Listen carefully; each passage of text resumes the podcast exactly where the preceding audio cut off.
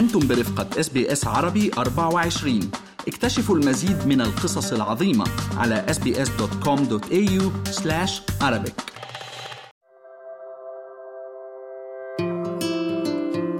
سواء تعرض طفلك لصدمة داخل أو خارج أستراليا. سواء كانت هذه الصدمة مؤخرا أو في الماضي البعيد لا يزال من الممكن التعافي من الاضطراب الذي يلي الصدمات بالمساعدة المناسبة. لدور الآباء ورعاة الأطفال أهمية كبيرة في مساعدة الصغار على استعادة شعورهم بالأمان والرفاهية. في حلقة اليوم من بودكاست أستراليا بالعربي سنتحدث عن استراتيجيات مفيدة للآباء ورعاة الأطفال لمساعدة الأطفال في التعافي من اضطرابات ما بعد الصدمة أو ما يعرف بتروما. حلقة جديدة يقدمها لكم ريان برهوم. وفقا للدكتور ديف باساليتش كبير المحاضرين وأخصائي علم النفس السريري في كلية الطب وعلم النفس في الجامعة الوطنية الأسترالية. يمكن أن تظهر أعراض اضطراب ما بعد الصدمة عند الأطفال بطرق متعددة. Children experience trauma when they're exposed to very harmful or threatening events and they feel overwhelmed, distressed, and helpless. These intense events include things like natural disasters or car accidents, war, violence, abuse, and even distressing separations from caregivers. تعمل نورما بولوس المسؤولة عن برنامج التدخل المبكر في Community Migrant Resource Center في باراماتا في سيدني الكبرى بتفان واهتمام كبيرين ولا يقتصر عمل نورما على مساعدة الحالات الفردية بل تشرف أيضا على مجموعة من برامج تعليم الأبوة والأمومة. ومن بين هذه البرامج برنامج دائرة الأمان الذي يساعد الآباء والأمهات على فهم العالم العاطفي لأطفالهم بشكل أعمق وأفضل. وتشير السيدة نورما إلى أنه خلال 17 عاما من العمل في مركز CMRC واجهت أحد التحديات الرئيسية وهي مساعدة الآباء والأمهات على معرفة اللحظة التي يحتاج فيها طفلهم إلى المساعدة والرعاية I work with refugees, asylum seekers, and migrants, usually the ones from the countries from the Middle East. That is the country, you know, where they come with a lot of trauma. The families in the beginning, they don't want to agree, you know, they need help. I say, okay, you know, like this country, you are very lucky to be here, but there are plenty service. From the beginning, when I know something happened, especially the children when they are three or four years old and they are very aggressive in the supported play group, it depends. Some of them they got some type of special need, another no. It's just behavior problem. ويوضح الدكتور ديف أن الاضطراب ما بعد الصدمة خاصة إذا وقع خلال فترات النمو الحرجة يمكن أن يؤثر بشكل كبير على هيكل الدماغ ووظيفته Essentially, when a child's exposed to trauma, the whole world is flipped upside down. So, what used to be safe is now dangerous and scary. We know that trauma can impact children's brain and social emotional development, but also their long term well being. So, in general, trauma can affect how children behave, how they think, how they feel, and how they relate to others in relationships. And so this can impact how they function both at home and at school. So, for example, trauma can cause a child to feel on edge a lot of the time and to see more threat around them than there really is. And this can lead them to feel unsafe and scared. ويشير الدكتور ديف إلى أن الجهاز الحوفي وهو الجزء المسؤول عن استجابتنا السلوكية والعاطفية في الدماغ وبشكل خاص اللوزة الدماغية التي تشكل جزءا من الجهاز الحوفي قد يصبح أكثر حساسية للتهديدات المحتملة مما يمكن أن يؤدي إلى زيادة القلق والخوف لدى الإنسان. Children who experience prolonged exposure to traumatic events really shift into survival mode in their brain and their body, and they do this to adapt to the chaos and the constant danger. So, if a child is exposed to a lot of violence in the home, let's say, they may become more alert or hypervigilant in their body for most of the day, even when the violence is not occurring. إذا ما الذي يمكن للوالدين ومقدمي الرعاية فعله للمساعدة؟ لدعم الأطفال الذين يواجهون تحديات واضطرابات ما بعد الصدمات يمكن للوالدين ومقدمي الرعاية القيام بأمور متعددة.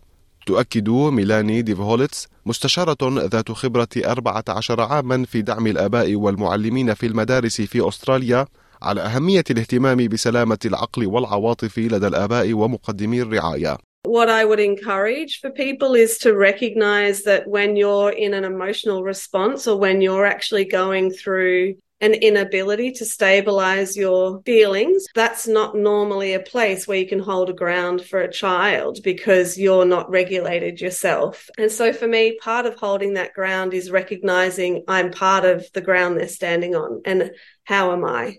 يشير الدكتور ديف إلى أهمية توافق الآباء ومقدمي الرعاية مع مشاعر الطفل واحتياجاته.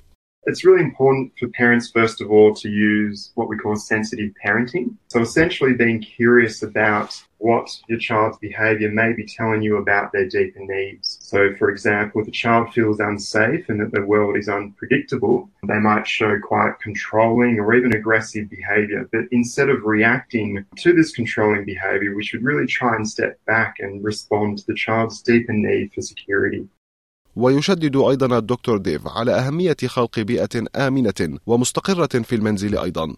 It's also important for parents to provide safety and routine in the relationship and family. So really ensuring that your family continues with their typical routines can provide structure in your child's life and help things feel more predictable and safe.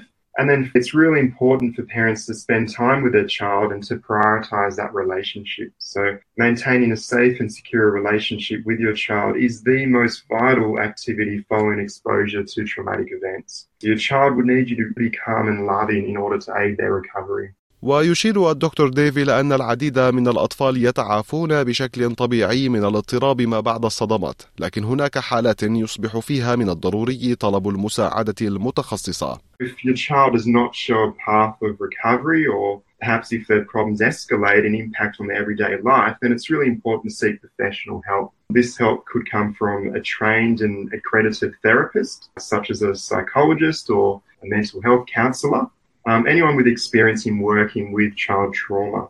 توضح تيانا ويلسون المعالجة النفسية والمتخصصة في العلاج عن طريق اللعب في بي سنتر حاليا أن العلاج عن طريق الألعاب يمكن أن يكون فعالا أيضا في معالجة الاضطرابات الناجمة عن الصدمات القديمة. A lot of trauma is held unconsciously and it presents uh, when things just feel uncontained or when we're triggered in different ways. And so a lot of trauma is historical, and that absolutely can be nurtured, held, supported, and healed. Does not need to be an immediate fix. Obviously, the, the earlier we can intervene and support, the better, because people don't then start developing coping mechanisms Similar if an adult went through a trauma, they'd see a counsellor, talk out their feelings, and try and make sense of their experiences. A child's brain hasn't developed the front part of the brain hasn't developed, which looks after that part. And so, play therapy is the best way for a child to make sense of what they're going through. So, it's like they play out their experiences, their trauma, and the toys are their words. يؤكد الدكتور ديف أن من خلال تقديم المساعدة المناسبة يمكن للأطفال التعافي من الاضطرابات ما بعد الصدمة بغض النظر عن مدى تعقيدها. I think there is always hope for children to show recovery from even the most complex trauma, as long as they have the right supports around them. And these supports really need to be focused on having safe and secure relationships with caregivers, with teachers, with social workers, and other important adults in that child's life. And so, if the child has the right support, if they have the right professional support as well, um, we do see children recover from even the most significant traumas in their lives.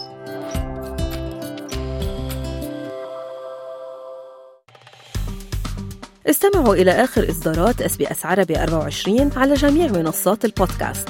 تابعوا بودكاست الهوية في موسمه الثاني الذي يروي قصصا واقعية تعكس تحديات الانتماء التي يواجهها الشباب العربي في أستراليا.